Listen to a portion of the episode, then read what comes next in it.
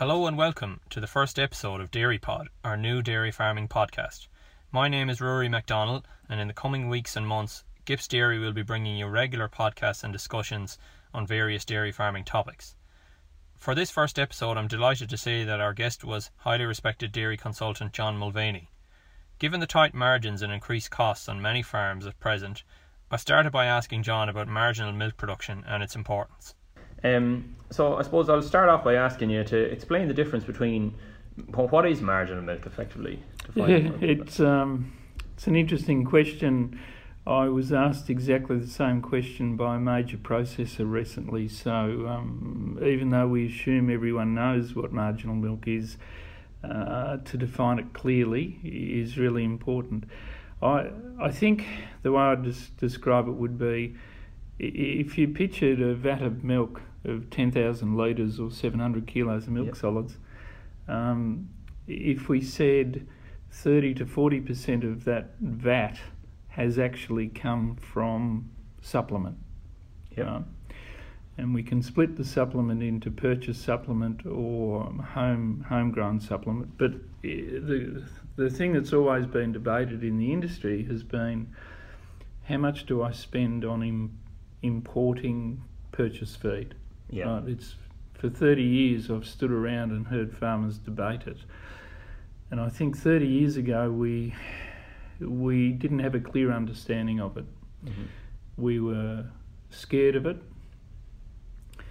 Words like substitution, uh, the, the Department of Ag at the time was, you know, anti-grain, anti-supplement, and back in those days, we People didn't feed much grain. yeah, ten percent. Yeah. So marginal milk. So the definition of marginal milk to me is the milk created by purchase feed, and it's different to pasture-based milk. So thirty years ago, it might have been five or ten percent. Now, if I float from Tasmania to northern New South Wales or WA, Yeah. the marginal milk will go from about 20% to about 50%. Okay. Now that's that's on a state basis. Even within Gippsland, or if we said Gippsland and Western Victoria, Mhm. it would float from 20% to 55% Yeah. between farms. And would you get farmers that are less than twenty percent, or are they becoming more of a un, unusual kind of Uh, occurrence? you're now into the 2% range. Yeah. right? The, now, that that really people will regard those farmers. Uh, people will be judgmental and go, Yeah. "Well, they're dinosaurs. Yeah. They really haven't kept up with things." No, no, no, no. They, they're not. Some of them, and there was a classic farmer, a very smart farmer in Tasmania, who six months or so ago said to me, "I don't do marginal milk." Yep. Now, that comment in itself um, is a very, very intelligent comment because what it's saying is, I understand marginal milk. Yeah. And he then tacked on to the end of that comment, but it's too risky. Yeah. So, you know, what do the financial investment people, what's the phrase they always use? Risk and return go together. Yeah.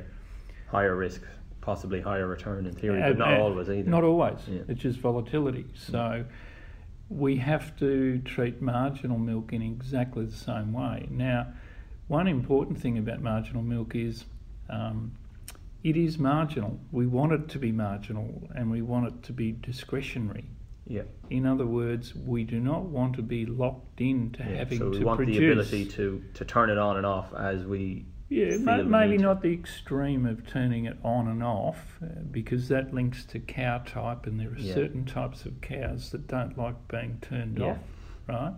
Now that's a separate issue, but certainly we want to be able to moderate our level of marginal milk um, in relation to what we perceive to be its profitability Yeah. right? Now, if we, and it's very topical at the moment, if, if we went to regions of Australia where there is no mar- there is no discretionary ability, you just have to have marginal Yeah. milk. You're locked in. then, You're basically. locked in. Yeah. So if we picked Northern Victoria or um, Western Australia, where they have a very narrow grass growth window, Yeah. um, they have to produce some marginal milk, Yeah. right? Now, it's better if you don't have to, if you've got discretionary ability, which is why we tend to sit at this this optimum level of between 20 and 40 percent Yeah. as marginal milk because we can float, you know, and when it's not as profitable, we can float back to the 20% zone. Yeah. When it's really profitable, we can float up to the 40% zone. And if we, and I think a lot of people um, haven't quite picked this up, we've got two contrasting years at the moment. Yeah. Um, in 1718, a lot of regions had uh, poor grass growth. Um, so, therefore, the decision is do I let production drop or do I produce marginal milk? We'll never be as profitable as we could have been if we had a Better great brass season. Yeah. So, so given that we haven't got that as an option, what's our next best position? And in 1718, um, milk price was about five dollars eighty. Yeah. Grain was still about three hundred bucks a ton. Much cheaper than So- it is at the moment. Yeah. So if I so if you lock those two figures away, and let's call it six bucks, just to make the maths easy. Yeah. Six hundred cents a kilo, and three hundred dollars a ton. Now, as soon as I see those two figures, straight away I think there is a dollar in marginal milk. Yeah. There's an opportunity there. There is an opportunity, and people will laugh at when I quote this return on investment, but I think the return on investment could be fifty percent. Okay. Okay, now that's Pretty my- significant. very significant. Now that fifty percent return on investment in grain services a lot of debt. Yeah. Okay, so if you're running a highly geared dairy farm, high debt dairy farm, Yeah. you have to push opportunities Take advantage of opportunities like Take that. if advantage if as they well, present uh, themselves. Yeah. To basically appease all the cash draining departments in your Yeah. business. So that was um, 1718. And, and when we look back on the data of 1718, and I've had quite a few clients who've said to me, um, gee, we fed a lot of grain. Well, yeah, because particularly in Western Victoria, Yeah. it was a shocking, shocking six months. It didn't rain from November to uh, May almost. Should we have fed that grain? Now, if you actually do the analysis on it, yes, they made they made good money out of Yeah. feeding that grain. And there was also benefits, I guess, in terms of keeping their cows in better condition, which may have had effects going into the next lactation. Yeah, look, I- I, I think that um, that's a bonus. Yeah. And and whenever we go back through history and look at um, extreme seasonal conditions and people who try and preserve their system within within 80 percent of what it was. In other Yeah. words, in tough years, I always love the comment a, a young client said to me, "Very good dairy farmers, very profitable," and she said, "In a tough year, every part of our business suffers." Yeah. The cows will be a little bit lighter. Yeah. The bank balance will, will be a bit uglier. Yeah. We won't have as good a holiday. So, in other words, Yeah. we spread that So, toughness. so basically, you if it's a tough year, you're going to feel the pain somewhere. Yeah. You can't avoid it. Yeah. To an extent. By trying to preserve the system physically perfectly, Yeah. you push all the problems into the financial corner Yeah. and you feel severe financial pain. yeah. By spreading it across the business, you don't feel pain in one area Yeah. quite so much. So 1718 was a year where marginal milk to me was highly profitable, but but people don't identify it because it's one vat full of milk, right? Um, now moving to 1819, we're talking a milk price which is a little bit better, 20 Yeah. cents a kilo, so 600 cents a kilo.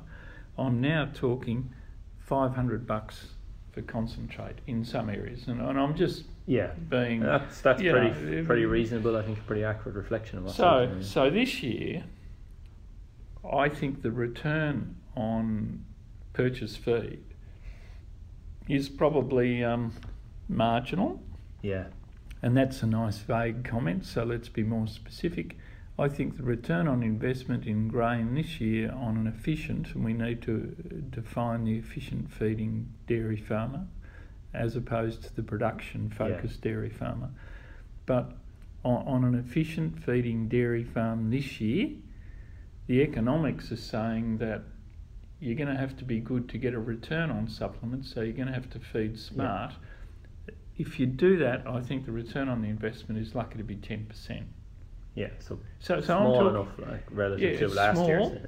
But the point you made yeah. before about condition, yeah. we'll have cows in pretty good nick. Yeah. The margin that is created that has been servicing debt on our dairy farm in previous years from this opportunity this year, that margin's not there. It's going to be used for other purposes. It's, tiny. Well, the margin's not there. So the debt that was serviced with that margin last year may have to be restructured potentially, or something else, some other options. Absolutely. On the farm, yeah. yeah. Now, now that may sound obvious. Yeah. But it's been really interesting that when you sit, and I've sat with quite a few people particularly Western Victoria, New South Wales, and Gippsland this year, who've said, We're struggling to pay bills this year. Yeah. And you, you say, Yeah, but remember, you produce. You're trying to pay the same chunk, bills you paid last year. You're trying to pay the same bills yeah. you paid last year, and you produce a big chunk of marginal milk. And yeah. marginal milk has got incredible volatility and profitability. So the $100,000 profit from feeding grain that you had last year is 10 grand this year. Yeah.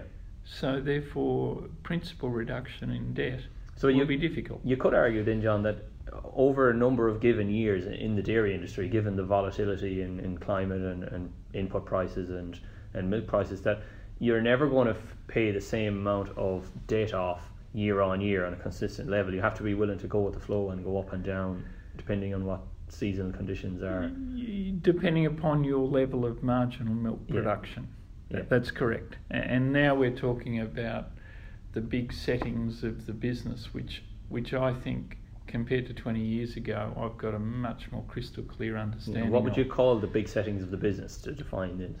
Okay, um, and and when you, when you talk to really good dairy farmers about this, they they almost look at you as if you're talking about something so obvious. Yeah. Because to them, they've got this intuitive skill to put it all together. Yeah.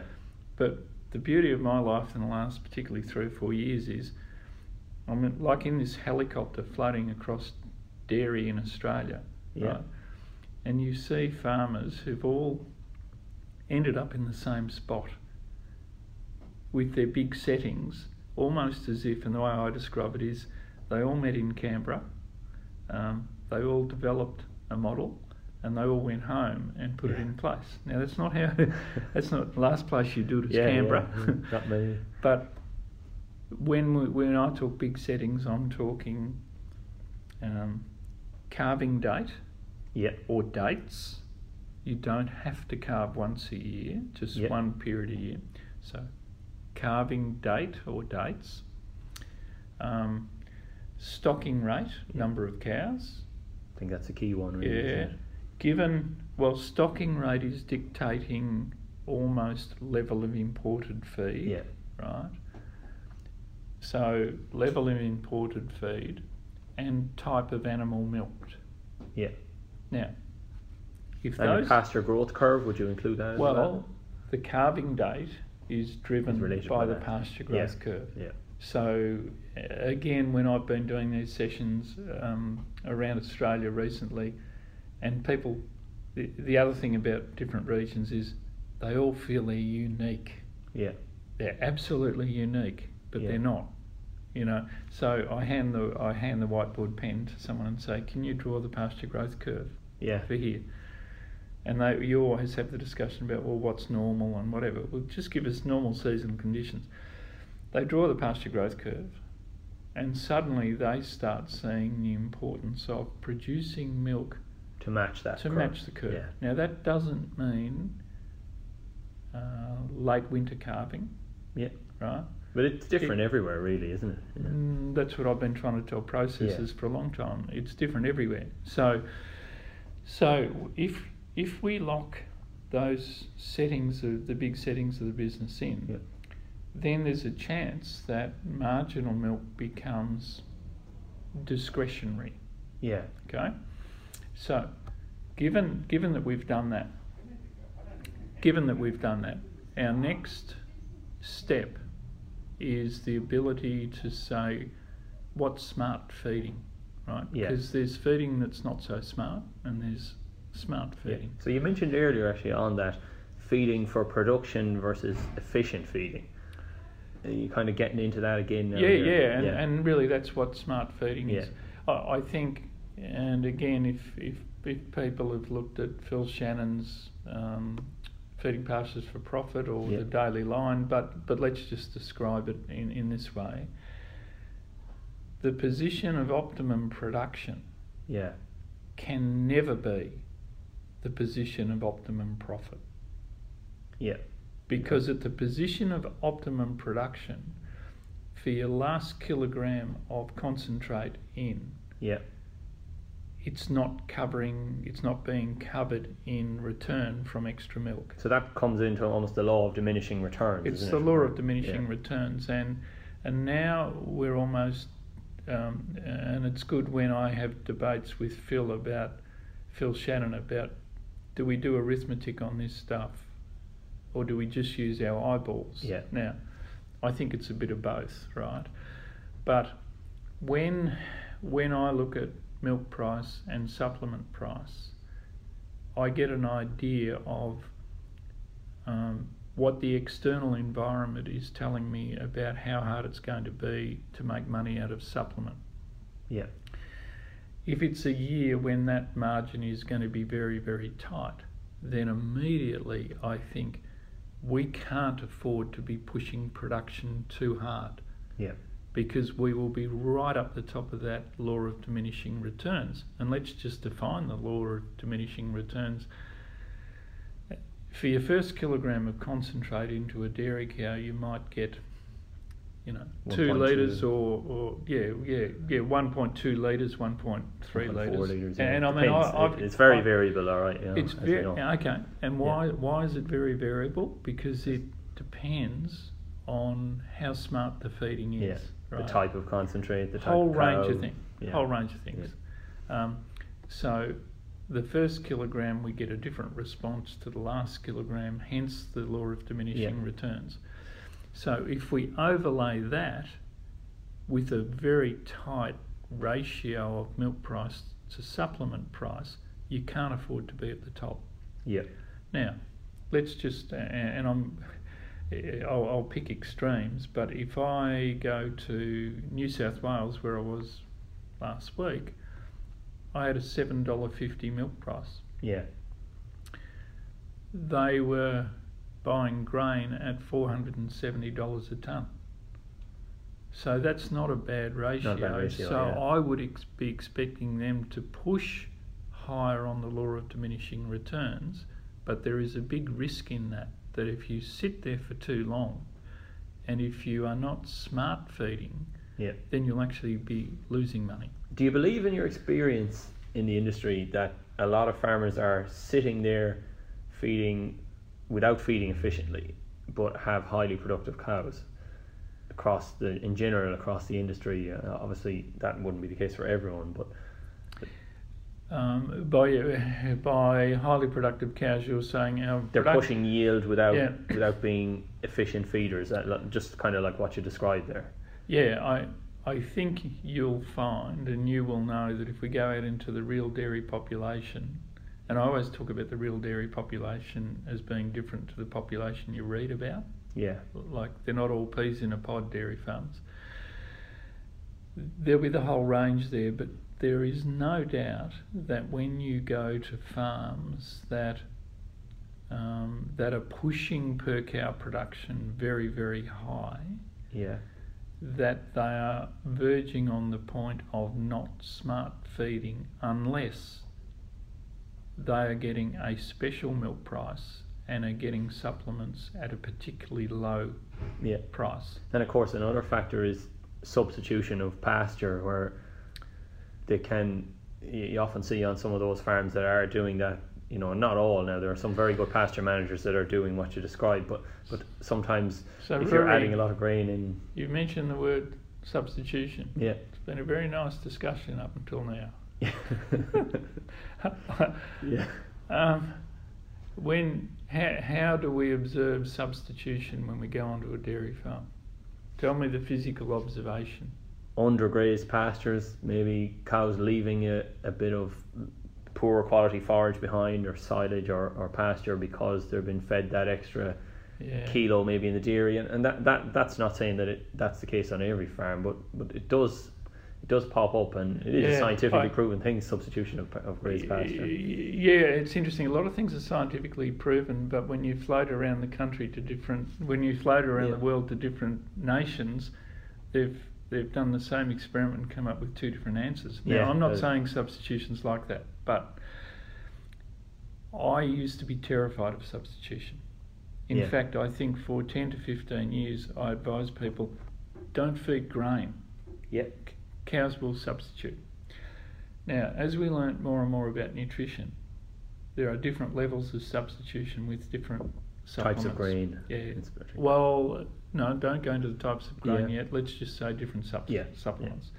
So, I- think I don't I don't use the word su- um, substitution except in relation to when we feed fibrous sup- supplements yeah because- hay or silage yeah, whatever. because yeah I know and the science says that, and I think most sensible consultants go absolutely ape when farmers are feeding silage Yeah. and we've got adequate pasture yeah because cows will, they're pretty smart and they like to vary their diets.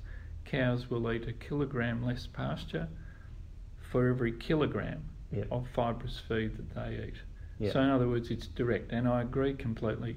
There is nothing worse at the moment than going into a paddock and seeing canola hay strewn, strewn everywhere. right? Thirty or forty percent of it Yeah, 30 or 40 just percent, yeah. disappearing into the ground yeah Now, substitution with forages can be an advantage when we are trying to leave the right residual in a pasture. So Yeah. it can it can be a friend or that's right if you were really highly stocked for example Yeah, yeah, yeah.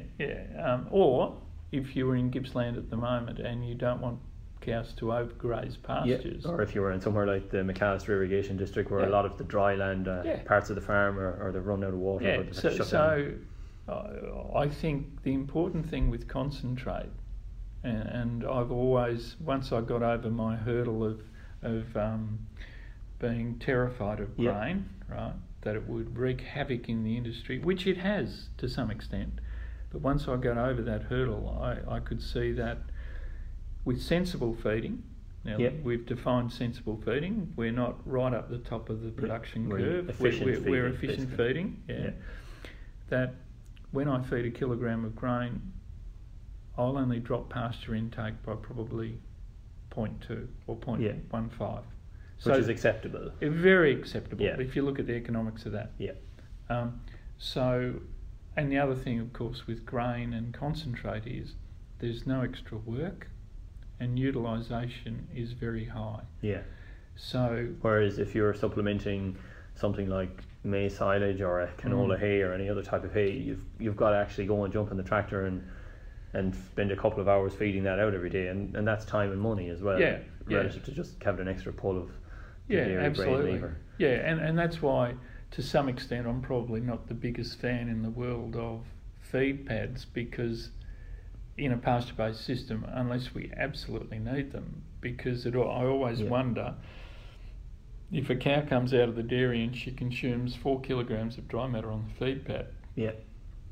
what's that going to do when we get down to the paddock and we're we're consuming Is she going to consume four Yeah, kilos yeah, of feed she- less in the paddock than, Yeah, she would have otherwise? And it's interesting whenever I look at TMR systems, uh, farms that have been running TMR in conjunction, sorry, running a mixer wagon system in conjunction with pasture. Whenever we do the back calculation as to how much grass the cows should be eating, the figures never quite gel. Yeah. So that it, that raises the issue of efficiency. So I- I think with particularly I had two discussion groups running back probably 20 years ago and a couple of those just lifted their grain feeding level. Okay. Now, the group actually split into The people who pretty advocated pretty, it. pretty yeah. high grain feeders, Yeah. and the people who stayed with uh, you know half a ton to three quarter ton per Yeah. cow. And we analysed it really carefully at the end of the year. Yep. And it was one of the most one of the best learning experiences. We did it quantitatively. Yep. Plus, we met on these farms every month, right? Two farms in particular. And ever since then, I thought, hang on, with with pretty good genetics, Yep.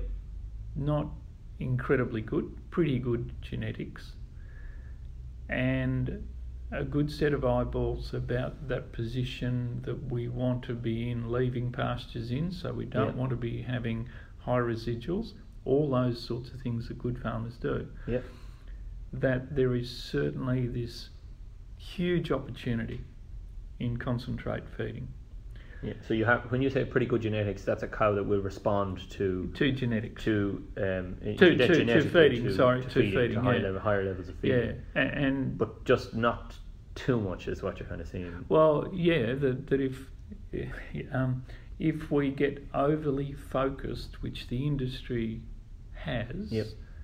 on the feeding regime, then we tend to operate at the optimum production position, Yeah. or Which can compromise other aspects yeah, of the system. or we tend to just simply not focus enough on pastures. Yeah. So if I had my way in the industry, when a young person comes in, I would say, you are not allowed to feed concentrate until you're off your P plates, right?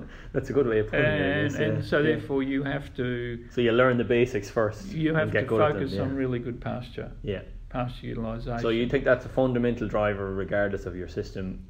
If there's pasture on the farm, you've got to utilise it. to yeah, and, and, that's that's Yeah. one of those almost motherhood statements, isn't it? Where Yeah. pe- people will be going, "Oh, that's so obvious."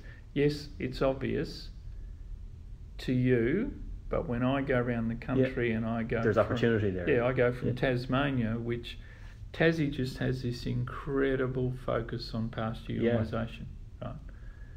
I'll go to a farm in Tasmania, and weaned dairy calves will always be behind a strip grazer Yep. right? They'll be block grazed. I come to the mainland, you will never see Never see weaned dairy calves behind a strip grazer.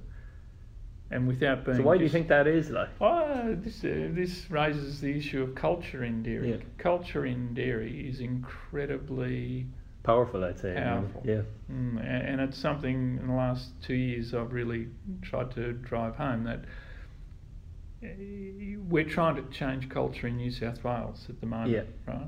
But the culture is very different there to Tasmania, Unbelievable. or even Western Australia, or even Victoria. They're, I think they're all pretty distinctive, really, aren't they? Well, it's really interesting that the two highest profit states, Yeah.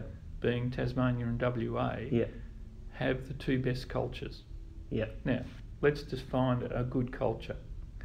A good culture in dairy farming is um, when you get a group of dairy farmers who understand the principles of profitable dairy farming, Yeah. as distinct from the fairy floss crappy discussion that you might have, you know, principles of, uh, of profitable dairy farming have a really good focus on um, pasture Yeah. um, and evaluate marginal milk really carefully and understand marginal milk really well. Yeah. Now, in Tassie, I, I, and I say this when I go to Tassie, How, how common is marginal milk in, in Tassie? Well, well, it's, in, it- it's interesting. Um, when you go to Tasmania, they will focus very heavily on having a low cost of production. Yeah. Now, I'm going to call that, for want of a better figure, I'm just going to use four dollars fifty. yeah. Right? They will have low levels of marginal milk, and a lot of their advisors will be advising them don't feed grain. It'll just increase your cost.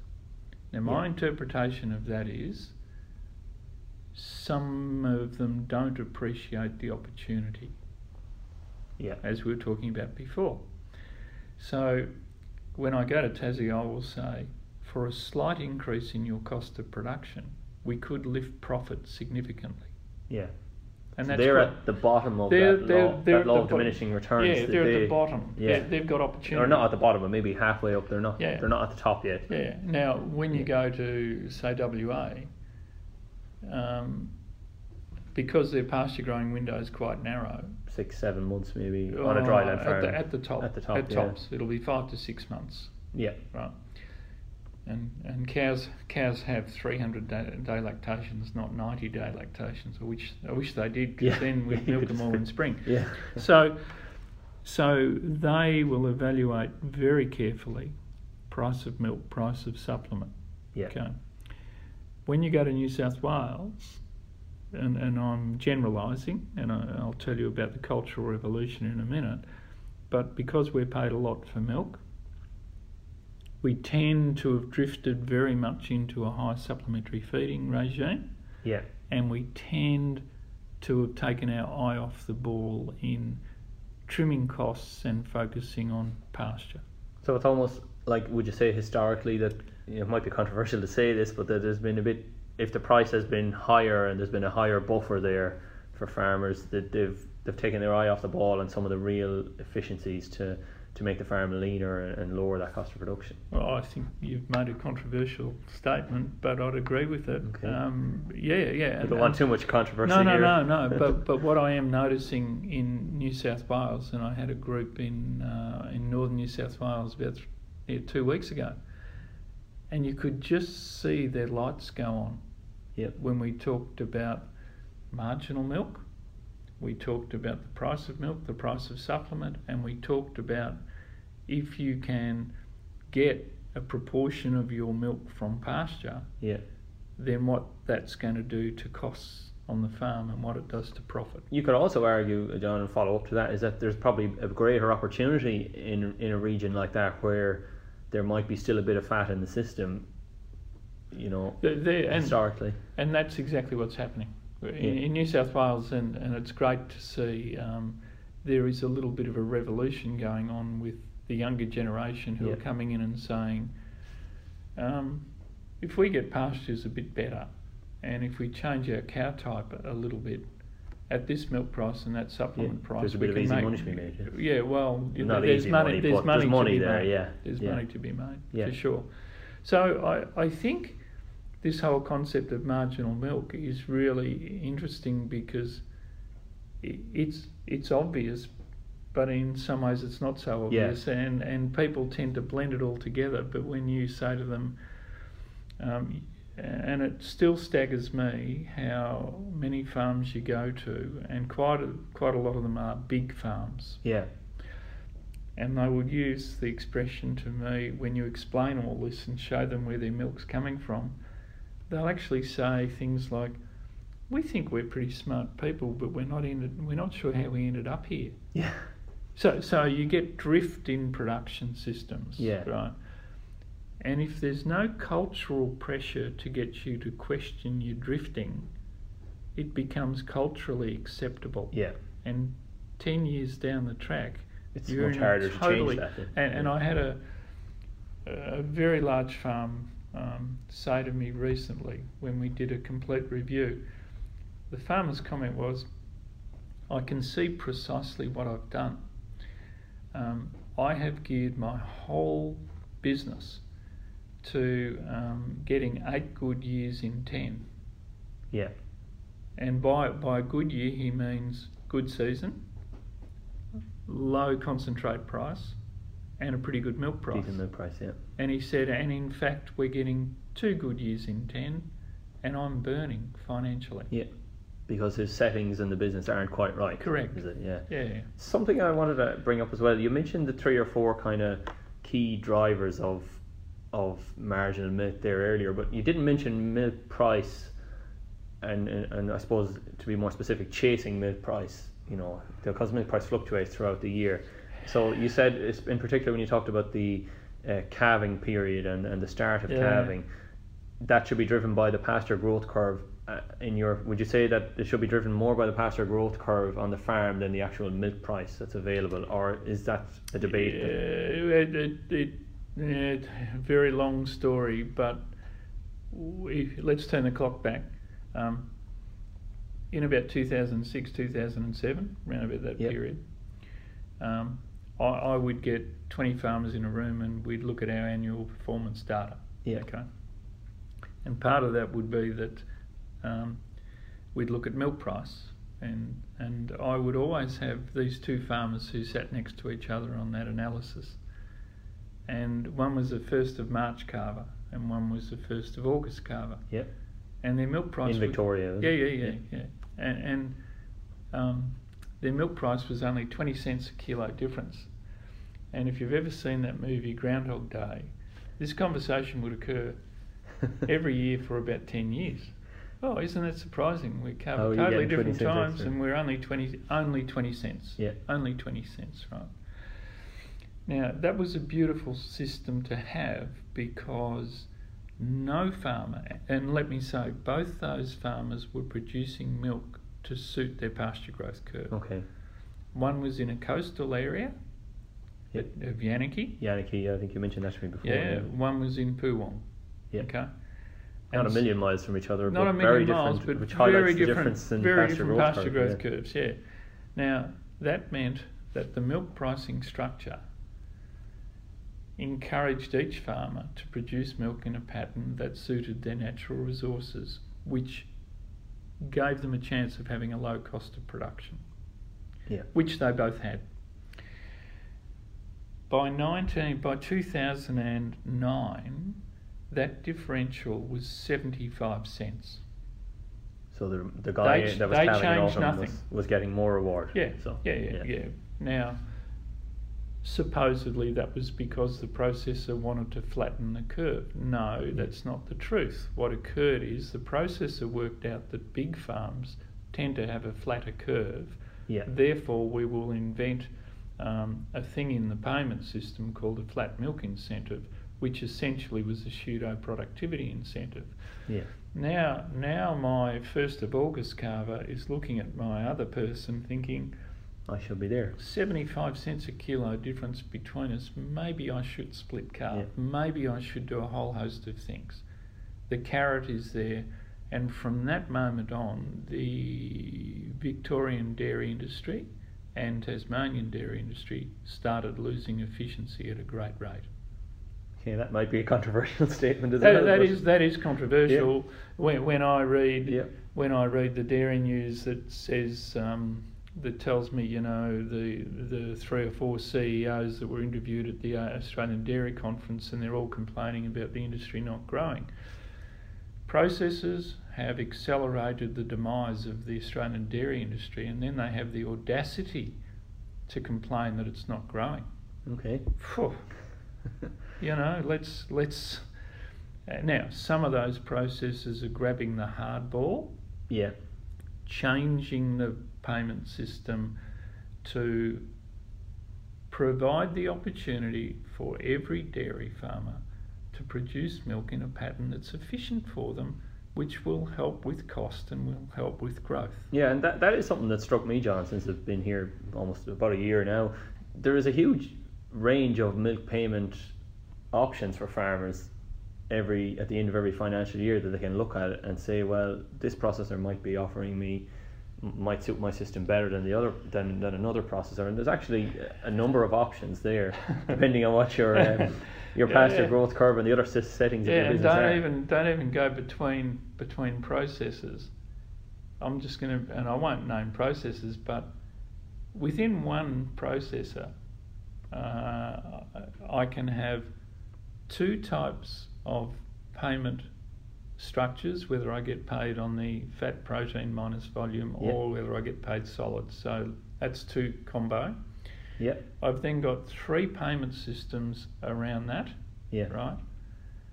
So that means I've got I can choose from six combos.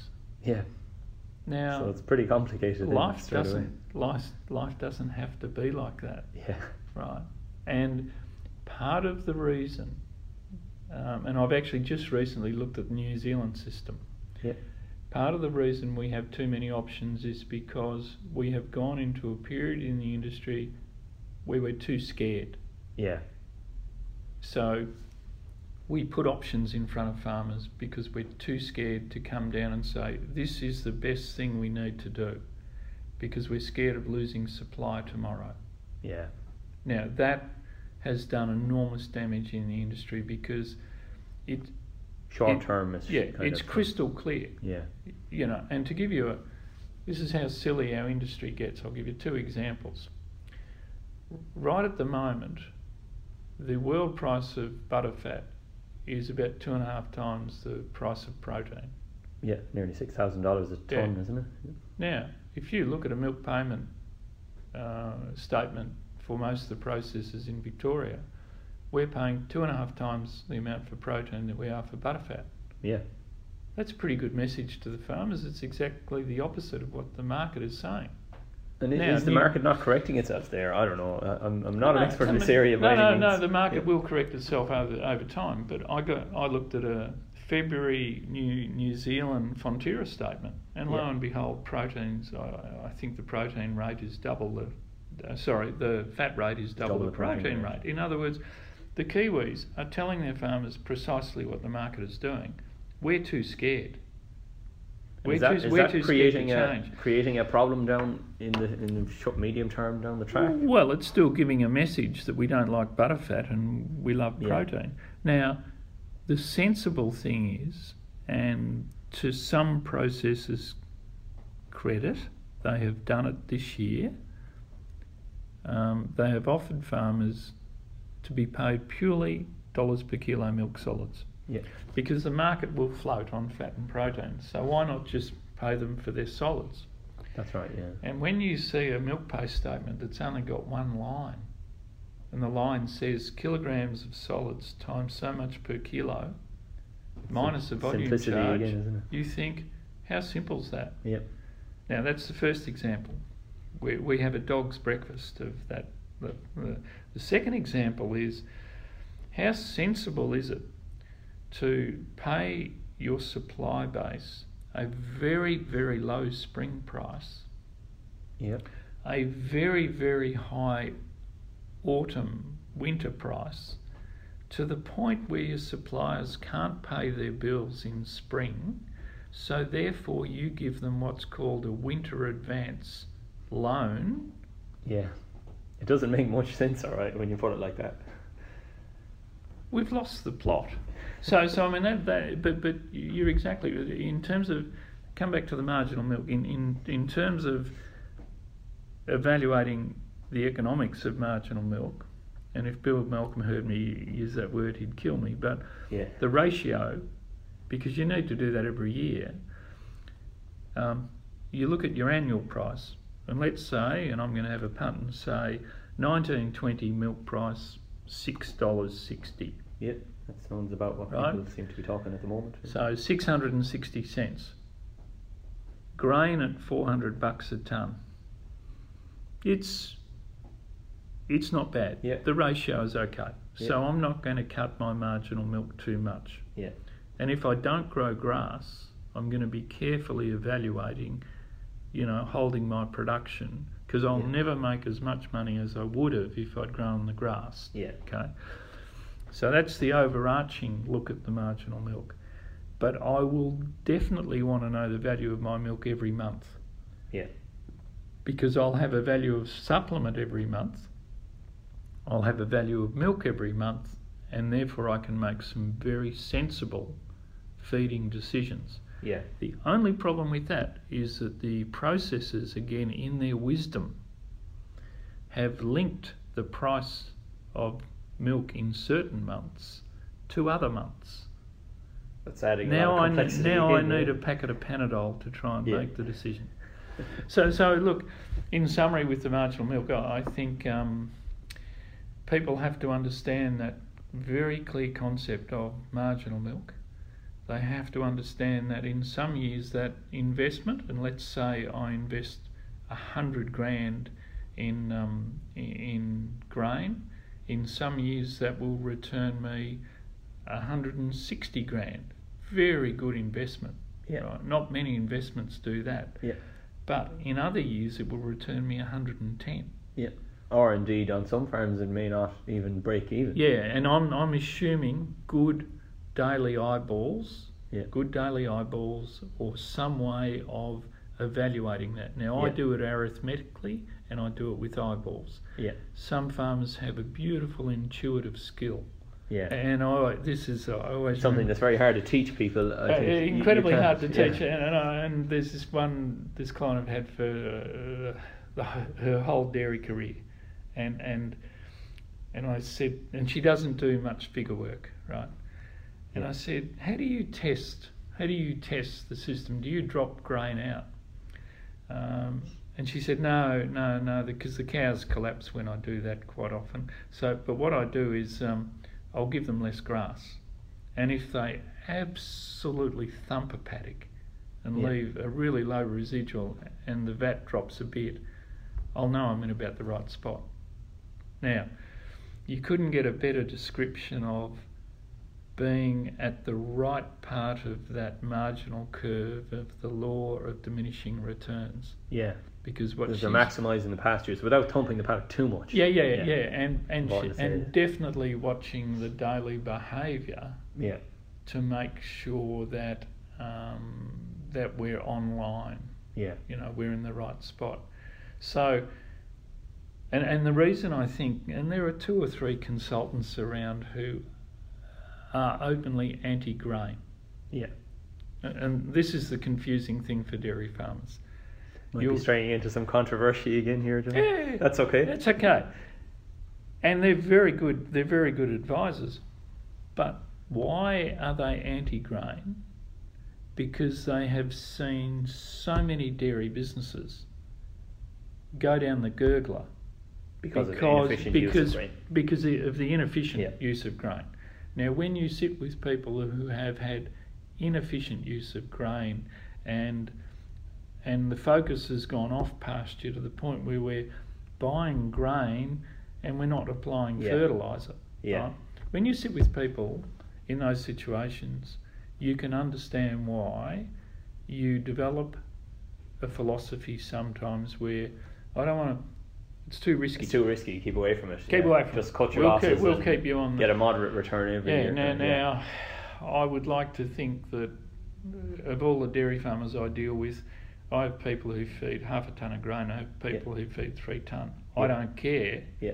As long as as long as they understand the principles Yeah. upon which they're operating their business.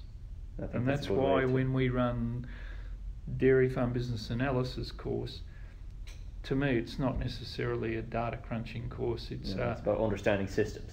More. principles, Yeah. principles which can be applied to Yeah. systems. Well, thank you very much, John, for that. I think that was some really interesting and uh, st- thought-provoking debate there and discussion. So I really appreciate uh, your time and um, being able to join us on this on this first podcast today. It's a pleasure, Rory. Let's uh, hope marginal milk next year is very profitable. Yes, exactly right. Yeah, and thanks everyone for listening, and uh, stay tuned for for future podcasts and more topics uh, and discussions like this. Um, until next time, thank you.